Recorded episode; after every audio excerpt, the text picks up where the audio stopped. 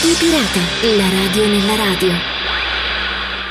Ed eccoci pronti ad un nuovo arrembaggio di Radio Pirata, la radio nella radio. Aggiungerei un uh, arrembaggio elettrizzante, visto che siamo arrivati alla puntata numero 220 volt. E insomma, sono 220 volte che andiamo in onda su yastradio.com e su Radio RCS. Ben ritrovati, io sono Gabriele, come al solito all'inizio vi parlerò di radio e quest'oggi lo faremo anche con un ospite in studio, perché nella prima parte ospiteremo Alfredo Porcaro caro di consulenza radiofonica. Ci occuperemo anche di un signore, davvero possiamo chiamarlo così, a 96 anni Ray Cordeiro saluta i radioascoltatori. A Castelfranco Emilia invece un parco intitolato ad Antonio Megalizzi e daremo invece uno sguardo alla radio che sta lanciando TikTok. Ecco, il famoso e discusso social network sta pensando di lanciare la propria stazione radio. Su Radio Pirata, la radio nella radio, diamo il benvenuto a bordo ad Alfredo Porcaro di Consulenza Radiofonica. Ciao Alfredo e grazie per aver accettato questo nostro invito e a dedicarci qualche minuto del tuo prezioso tempo. Gabriele, grazie a te e a tutta la ciurma, direi a questo punto, per rimanere in,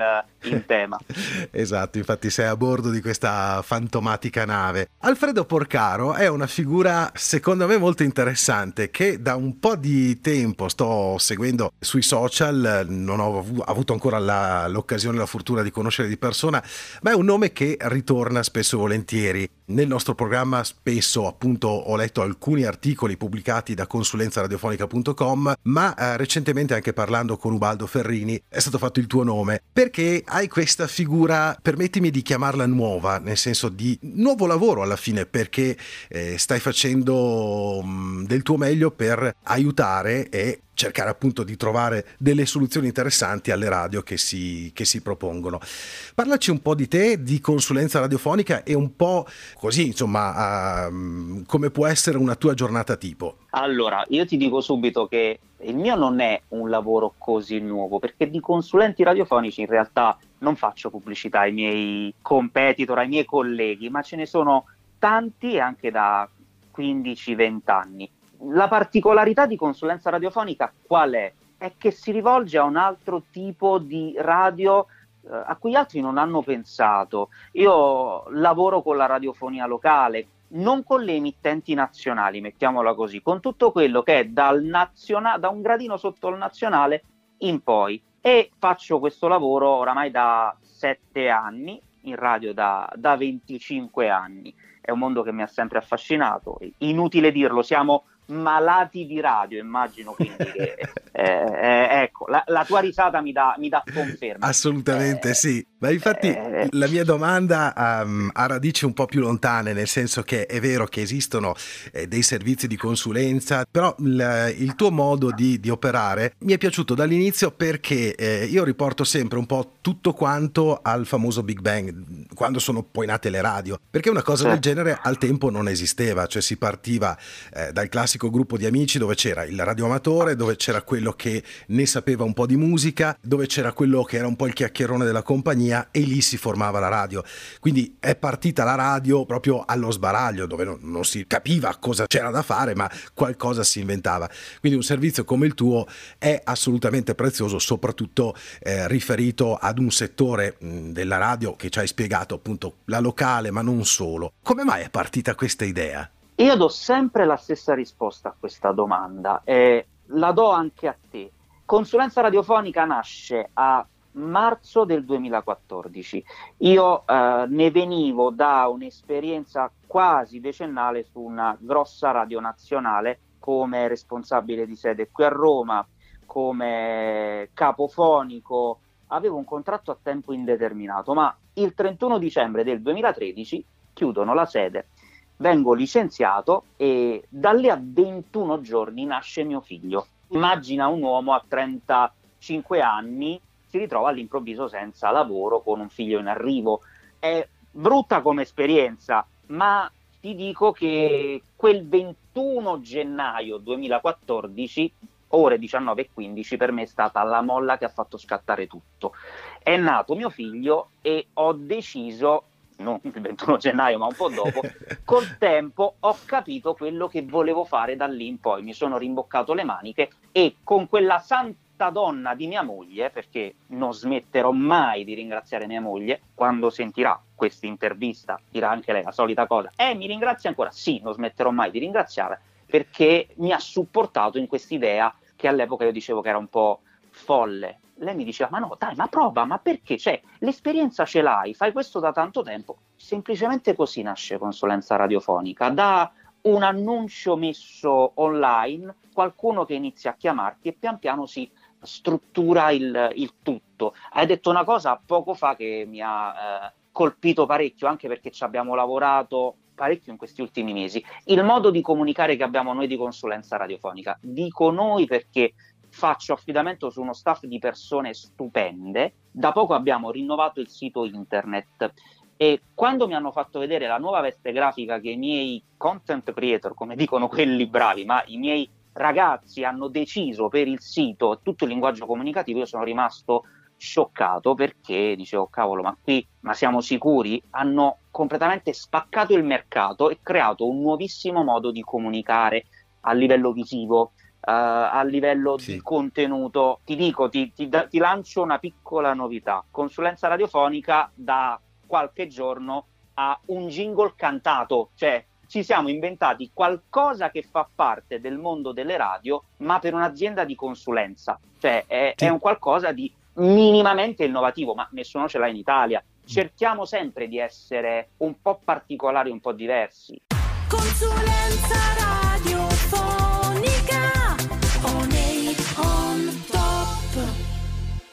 è giustissimo che ci sia un jingle radiofonico in una realtà dove si parla di radio, ma torniamo a noi. Quando ti sentivo spiegare un po' il, il progetto di consulenza radiofonica e quando hai soprattutto parlato dei tuoi ragazzi, eh, la cosa che mi piace, ma che si vede, almeno che ho visto nel, nel modo di comunicare, è proprio quella della, dello spirito di una radio, intesa anche come eh, luogo di incontro, dove ci sono delle persone che stanno preparando, stanno studiando, stanno architettando cose e lo fanno con una grande grande passione. Questo veramente mi riporta agli ambienti veri della, della radio, cioè proprio il, il locale in cui ci si trovava, ci si guardava e ci si chiedeva, bene, oggi cosa facciamo? Questo mi porta ad un articolo che io ho letto la settimana scorsa, che ho preso appunto da consulenza radiofonica, che parla appunto della forza delle radio locali. E qui permettimi appunto, visto che sei al microfono con me, mi piacerebbe un po' allargare questo tuo focus lanciato in questo articolo perché la vera forza delle radio locali è descritta appunto in quelle righe, eh, forza che personalmente ho visto un po' perdersi nel giro degli ultimi anni, soprattutto nel fatidico periodo del dopo anni 90, 95 2005, insomma, mm, quando iniziavano un po' le fotocopie dei network. Tu come la vedi anche in tempi recenti questo sviluppo delle, delle radio locali, ahimè purtroppo sempre poche, ma comunque esistenti sul nostro territorio? Innanzitutto mi devi concedere di fare eh, un ringraziamento ai ragazzi che lavorano sul, sul blog. Sono quattro ragazzi che mi sopportano, sono loro che sopportano me perché io sono un perfezionista, un rompiscatole e avere a che fare con me come dirigente dell'azienda, lo so che non è facile, però chi entra nella mia famiglia, e consulenza radiofonica è una famiglia, ci rimane quasi per sempre. Riusciamo a creare una sinergia veramente particolare. La radio locale. È vero che rispetto agli anni 90, al secondo periodo d'oro della radio locale, abbiamo molte realtà in meno, ma fondamentalmente per un motivo. Si è convinti ancora oggi che fare la radio locale io ho la frequenza, faccio come voglio io, creo la radio come dico io. Non ci si fa un uh, esame di coscienza. Esatto. Per chi studio la radio? Per chi sto facendo la radio? Si parla in continuazione dei ragazzi che non ascoltano la radio. La radio è diventato un mezzo adulto che entra nella testa delle persone solo dopo una certa età. Si parla attorno ai 23-24 anni quando ero ragazzo io, io ho iniziato ad ascoltare la radio e a diventarne dipendente a 10 anni, quindi abbiamo 14 anni di differenza. Ma fare la radio per i ragazzi eh, non è semplicemente dire ok, parlo ai ragazzi, stop, finito, no, ma veramente chi conduce, chi programma la musica, se la fa questa domanda, chi fa la radio locale si fa la domanda io per chi la sto facendo e purtroppo ti dico che ci sono tantissimi imprenditori con lo sguardo come un cavallo che corre la sua corsa, che non guarda lateralmente. Avere una visione di insieme a 360 gradi aiuta. È vero che le realtà radiofoniche sono poche, ma quelle poche che ci sono e che sanno investire, beh, eh, danno belle soddisfazioni. Io non voglio fare i soliti esempi che faccio fare all'interno del blog, che cito all'interno anche dei miei video, però collaboro con editori giovanissimi, non giovani. Eccolo cioè, qua parliamo bene. anche di e- editori che hanno 30 anni, 25, 35 anni, tutti in FM, in espansione negli ultimi 2-3 anni. Cioè, se io penso a tre miei clienti, uno in Puglia, uno in Campania e uno in Emilia Romagna, sono tre emittenti di cui due storiche, ok, ma una completamente giovane nata da sei anni. Quella in Puglia è gestita dal più giovane editore FM d'Italia, con dei risultati più che ottimi. La radio in uh, provincia di Salerno, questo mio cliente, ha aperto da quattro mesi la radiovisione. Cioè, quindi non è che la radio locale è in crisi, la radio locale si è evoluta, bisogna andare dietro a un'evoluzione, fare i giusti investimenti e non pensare di essere ancora negli anni 70, negli anni 90 o anche nel 2010. Infatti hai toccato eh, esattamente il tasto che sto battendo da, da, da, parecchi anni, insomma da quando sto cercando di eh, analizzare la radio, diciamo un po' da, da, esterno anche se ci sono dentro. Perché io mi sono sempre chiesto questa cosa, mh, soprattutto quando si parla di radio destinate ad un pubblico giovane. La mia domanda è sempre stata quella, sì, continuiamo a parlare di una radio dedicata ad un pubblico giovane, ma eh, guardiamo l'età media eh, di chi c'è dietro ad eh, un'azienda radiofonica. Eh, credo che eh, si debba parlare innanzitutto di credibilità e di essere al passo con eh, il pubblico che uno si, si prefigge. E quando tu mi parli di un editore di 30 anni, sicuramente riuscirà a portare avanti il suo progetto con l'energia giusta, ma soprattutto con il linguaggio giusto e con la forza che serve per andare incontro a quella generazione. C'è poco da dire, insomma, non, non si può pretendere che un settantenne voglia a, a, al giorno d'oggi fare la radio per, per, i ragazzini, insomma, è poco credibile, secondo me. Ricambio generazionale, ne vogliamo esatto, parlare? Esatto, esatto, è, esatto. È esatto. quello il fulcro di tutto perché non possiamo pretendere a... Prendo il mio esempio, guarda, molto semplice, senza entrare nel merito di una e una sola radio. Io mi diverto più volte al mese, perché per me è veramente un divertimento puro, ad andare in un'accademia qui a Roma, dove io faccio mi dicono che io debba fare il formatore, ma in realtà io vado a portare la mia esperienza e mi diverto come un pazzo. Mi trovo lì di fronte ragazzi di 20 anni, sono loro che insegnano a me, io non ho nulla da insegnare. Percepisco il loro modo di vedere il mondo, il mondo della radiofonia, percepisco il loro modo di trasmettere. E la cosa più bella, lo faccio da sette anni, è che sette anni fa mi trovavo di fronte a persone che avevano una media cultura radiofonica.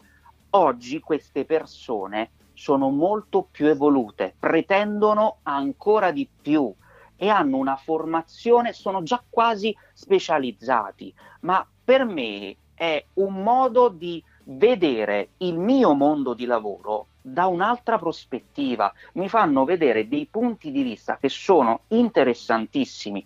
Tu sai quante idee ho, tra virgolette, fregato da quelle lezioni, quante cose ho guardato e ho detto cavolo, ma c'ha ragione, io che ho vent'anni più di lui non l'avrei mai vista senza gli occhi di un ventenne, anche di un trentenne. Certo, ma infatti è, è lì secondo me il, l'anello del, de, del, successo di una radio, comunque eh, di qualsiasi modo di comunicare, di qualsiasi media. Io mi sono sempre chiesto come mai ne, negli anni nessun editore, anche attempato, perché insomma è naturale, cioè è, la, la, radio è nata bene o male tanti anni fa, quindi chi la seguiva, eh, chi l'ha fatta crescere adesso si trova con qualche anno sulle spalle. Ma eh, non c'è mai stata la voglia né la fiducia di eh, lasciare un po' le redini eh, di una radio di un progetto a qualcuno di più giovane, eh, perché veramente hanno una forza incredibile, una voglia di comunicare che è spettacolare.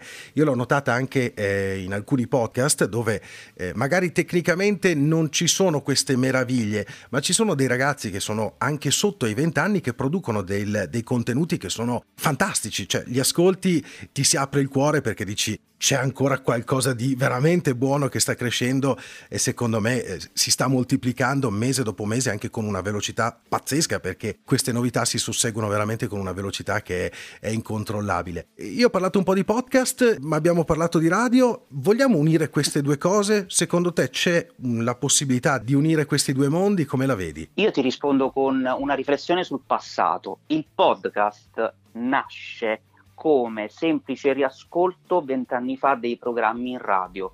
Il boom reale del podcast radiofonico c'è stato a inizio anni 2000. Uh-huh. Mhm. I software costavano poco, esploso l'algoritmo di compressione, gli MP3, esatto. i microfoni costavano poco e si è creato il podcast. Ma poi pian piano si è creato un binario parallelo, soprattutto negli ultimi anni, ancora non fortissimo in Italia, inizi a spingere forte, però se vai all'estero sì, mi sì. dicevano ieri che eh, la formazione oramai in Europa si fa tramite podcast addirittura, cioè eh, l'informazione è molto forte a livello di podcasting. Eh, si è creato questo canale parallelo alla radio che è il podcast. Mi dicevi che ci sono persone che non hanno grandissime voci ma grandi contenuti. Io sono un fruitore di podcast. Max Corona che mm. produce storie di brand prima o poi dovrà darmi qualcosa di soldi perché io lo nomino sempre, mi, mi, fa appassionare al suo podcast. È storie di brand il suo podcast, è fantastico, io aspetto sempre la nuova puntata. Devo andarmi a recuperare l'ultima che ha fatto uscire proprio ieri, guarda. Quindi il podcast è un altro mezzo da affiancare alla radio. Il podcast, diciamo, quello nativo, quello nato esatto. solo per essere su Spotify, su Spreaker, è un buon modo di sperimentare, di vedere se determinati contenuti possono avere una certa rilevanza. Certo, ti dico che la fidelizzazione di chi eh, ascolta i podcast è molto più alta rispetto a determinate radio, perché si è dimostrato che un podcast che in media dura tra i 20 e i 30 minuti, se io stop in un preciso momento quel podcast a 7 minuti, io riprenderò esattamente da quel punto lì. Innanzitutto perché le piattaforme e le app di Spreaker uh, o di uh, Spotify mi concedono di mettere in pausa proprio in quel punto e poi perché c'è proprio un senso di appartenenza, vedi come ho parlato io prima di quel podcast che è Storia di Brand. Eh, sì, io aspetto con ansia eh, una nuova puntata perché ho trovato un qualcosa che mi diverte, mi incuriosisce. Anche le radio possono fare podcast, non solo mettere online i riascolti delle varie trasmissioni, ma creare dei contenuti di approfondimento. Proprio in queste ore, oh, stamattina parlavamo di queste cose qui per mm, lo sviluppo di una app di un cliente. Che cosa ci mettiamo di particolare sull'app, di diverso rispetto al sito? Uh, un contenuto che non può essere raggiungibile online dal portale ma solo dalla app determinati contenuti in podcast. Quindi tu avrai questa app, vuoi sentire il fuori onda di questa trasmissione? Ok, devi scaricare per forza l'app. Certo. Quindi creare dei contenuti, ma in maniera anche più pragmatica, programma informativo vogliamo creare un contenuto di approfondimento su quel programma, andiamo a creare tutta una serie di podcast raggiungibili ovviamente da app, da sito, da uh, tablet, da tutte le, le, piattaforme. Quindi il discorso podcast è in realtà molto fresco, molto uh, si sta vedendo adesso. Ti dico anche la verità che a livello sia aziendale che professionale più privato sto iniziando a fare del, dei pensieri sul podcast abbastanza forti, cioè corsi, formazione, uh-huh. eh, inizia a essere un campo dove ci inizia a essere un buon business. E secondo me anche un, una nuova radio, usiamo questo termine magari tra virgolette, ma eh, lo è, cioè è un mezzo per comunicare, un mezzo per raccontare cose. Ed effettivamente ci sono eh, i podcast nativi eh, che portano un, un sacco di, di, argomenti e di contenuti interessanti, poi è ovvio ci sono anche le ritrasmissioni della radio, ma è un'esperienza che io sto facendo da, da un po' di tempo e io la, la, trovo abbastanza interessante, quella di riuscire a mescolare queste cose, anche perché le, le app che ormai abbiamo sui telefoni ci permettono questo ed altro. Cioè posso tranquillamente ascoltarmi l'ultimo GR di Radio 24 per dirti, oppure eh, subito dopo accodo il, il, podcast della mia serie preferita. Ed è un, un modo di, di, di, vivere, un mezzo di comunicazione che secondo me è spettacolare perché eh, non si limita all'ascolto passivo e soprattutto, come dicevi prima, c'è la possibilità di fermarti quando non puoi ascoltare, riprendere quando si vuole, quindi è, è un mondo secondo me che alla radio credo eh, riuscirà a dare tanto, ma anche agli ascoltatori in genere, sia di radio che, che di podcast. Toccando questo argomento è ovvio, oh, quasi in conclusione della nostra chiacchierata, una domanda che, eh, che, si fa, è una domanda di rito, visto che si parla della radio, si parla della, della radio di come è cresciuta, di come eh, viene sviluppata, di come eh, viene ehm, aiutata, ad esempio anche con consulenza radiofonica, ma ehm, sviluppi, so che è difficile eh, immaginarsi un futuro, però è anche bello secondo me eh, cercare di sognare e cercare di immaginarsi come sarà la radio tra un po'. Tu come la vedi? Io ti rispondo dicendo basta guardare il passato per capire il futuro. Si è sempre data la radio per morta all'arrivo di qualsiasi esatto. altro media. E l'ultimo esempio su tutti. Clubhouse, inizio anno, oh, la radio è morta, esatto. tutti parleranno su Clubhouse. Se entri oggi in una stanza, anzi, se entravi a inizio anno in una stanza su Clubhouse, trovavi anche 300 persone. Mm. Oggi probabilmente è grasso che cola se ne trovi 30. Quindi la mia risposta alla tua domanda è fra dieci anni, fra vent'anni come vedo la radio? Eh, non so come ascolteremo la radio, ma la radio sarà sempre e solo la radio.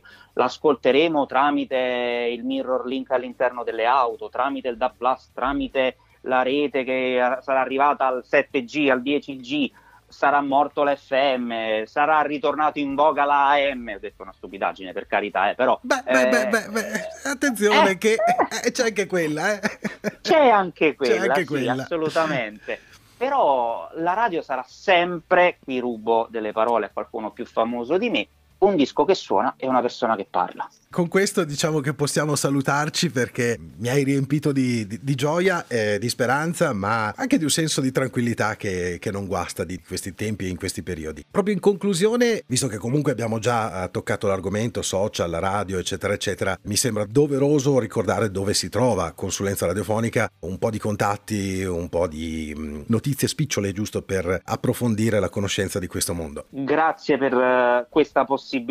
Principalmente basta andare su internet, consulenzaradiofonica.com è il nostro portale di riferimento, sui social, eh, su Instagram e Facebook principalmente ci sono le due pagine dedicate, basta cercare consulenza radiofonica. Mm-hmm. Su LinkedIn ci sono io con il mio profilo professionale di consulenza radiofonica e poi per tutte le informazioni info chiocciola consulenzaradiofonica.com Bene, Alfredo, io ti ringrazio, ti saluto, ma attenzione perché non sarà l'ultima volta, quindi preparati perché questa suona un po' come una minaccia, sappilo. Mi piacciono queste minacce da eh, pirata, mi piacciono veramente perché io sono qui quando vuoi vogliamo parlare, io mi diverto a parlare di radio, quindi sono a tua disposizione. Basta che alzi il telefono e dici Alfredo, voglio parlare di questo. Pronto, a disposizione. Perfetto e ti prenderò in parola. Grazie ancora e buona giornata. Grazie a te. Ancora un immenso grazie ad Alfredo Porcaro con noi nei primi minuti di questo appuntamento di Radio Pirata, la radio nella radio per parlare di radio, cosa che facciamo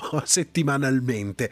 E eh, salutiamo a questo punto una figura, il conduttore radiofonico più longevo al mondo che ha appeso le cuffie al chiodo. Ne dà notizia fm-world.it venerdì 14 maggio è stata la sua ultima trasmissione. Grazie per esservi sintonizzati, arrivederci, grazie per aver partecipato. Sono le parole di Ray Cordeiro, per tutti Ankle Ray, un ancora energico 96enne la cui storia è raccontata in Italia dal Corriere della Sera, che ha terminato la sua lunga collaborazione con RTHK Radio 3, emittente di Hong Kong su cui era in onda tutti i giorni dal 1970. All the Way with Ray è il titolo del programma che accompagna accompagnava gli ascoltatori dalle 22 all'una di notte e che già nel 2000 lo aveva fatto entrare nel Guinness dei primati come il DJ più longevo al mondo. Tutto questo perché Ray Cordero, con discendenze portoghesi, aveva iniziato ben prima il suo percorso via etere.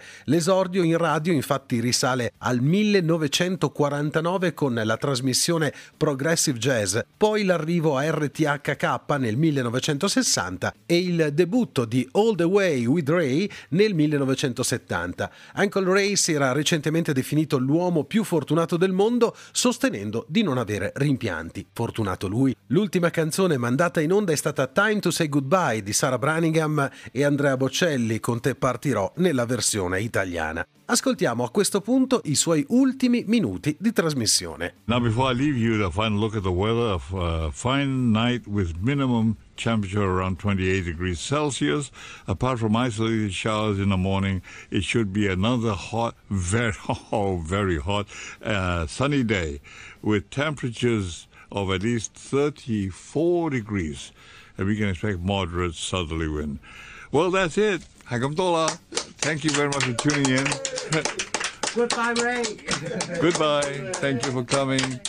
E che grinta e che vocione, questo era Ray Cordero, l'abbiamo sentito negli ultimi minuti di trasmissione, i suoi saluti, 96 anni suonati e una grande energia ancora e una grande capacità comunicativa al microfono, poi ha deciso appunto di appendere le cuffie al chiodo. Occupiamoci di un'altra radio, questa volta una radio molto particolare, notizia che viene pubblicata dal sito completemusicupdate.com. TikTok sta lanciando la propria stazione radio in Australia in collaborazione con la versione australiana della piattaforma iHeartRadio che promette di essere breve, difficile, veloce e avvincente permetterà agli ascoltatori di sapere qual è la musica più popolare sulla famosa e discussa app di condivisione video. Ma allora ci si domanda perché non usare l'app direttamente? La spiegazione c'è e anche una sua bella logica. Le persone potrebbero conoscere le attuali canzoni di tendenza ma non le hanno ascoltate nella loro interezza, oppure le persone hanno guardato i TikTok ma non hanno sentito la prossima canzone che sta scalando le classifiche perché il loro feed è così personalizzato in modo che ottengano molti, diciamo, contenuti di gatti. Ma per chi vuole sapere qual è la prossima canzone che sta avendo successo, arriva appunto la radio. Il content director locale di iHeart, Brett Noticer, spiega ulteriormente che la transizione sarà una canzone non molto conosciuta e una canzone famosa, poi ci sarà un artista di cui non si è mai sentito parlare prima, cercando dunque di puntare tutto sul bisogno di approfondire e di scoprire. Una sorta di incredibile mix il cui tutto è mescolato insieme. I presentatori della stazione saranno artisti artisti e influencer famosi su TikTok. Ciascuno registrerà degli show di 4 ore, ma invece di essere trasmessi tutti in una volta i programmi verranno tagliati e lanciati intorno al programma stesso. Sarà breve, difficile, veloce e avvincente. In un'ora quindi ci sarà un ospite che suonerà tutta la sua musica, le canzoni che ha scelto, parlerà con un altro creatore di contenuti e poi l'ora successiva con un nuovo presentatore, un nuovo ospite e via dicendo. TikTok Radio è inizialmente programmata per funzionare solo per tre mesi, forse continuerà ma questo lo scopriremo in futuro. Forse TikTok porterà questo nuovo modo di fare radio in altri paesi o forse tutti quanti si distrarranno da queste cose e continueranno a guardare un sacco di video con i gatti. Quindi insomma in soldoni interessante l'iniziativa di TikTok che è come famoso social network a quanto pare anche lui ha bisogno di una radio.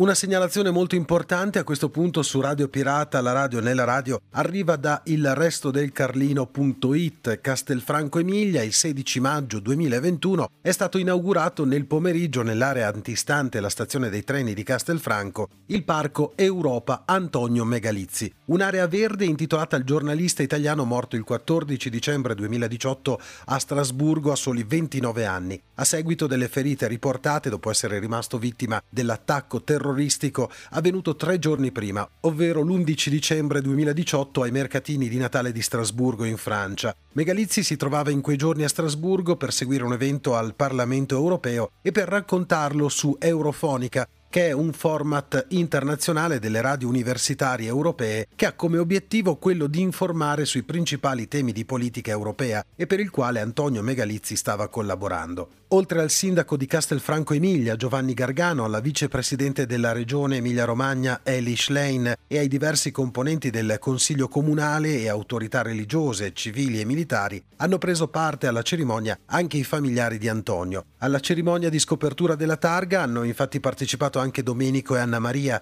i genitori di Antonio, la sorella Federica, la compagna Luana, la collega Caterina di Eurofonica e altri colleghi di Radio 80, una radio trentina per la quale collaborava Antonio. Il parco a lui intitolato sarà attrezzato con giochi inclusivi fruibili da tutti i bambini anche diversamente abili, con l'obiettivo di dare forza, concretezza e pieno valore al concetto di inclusività come espresso dal motto comunitario Unità nella diversità.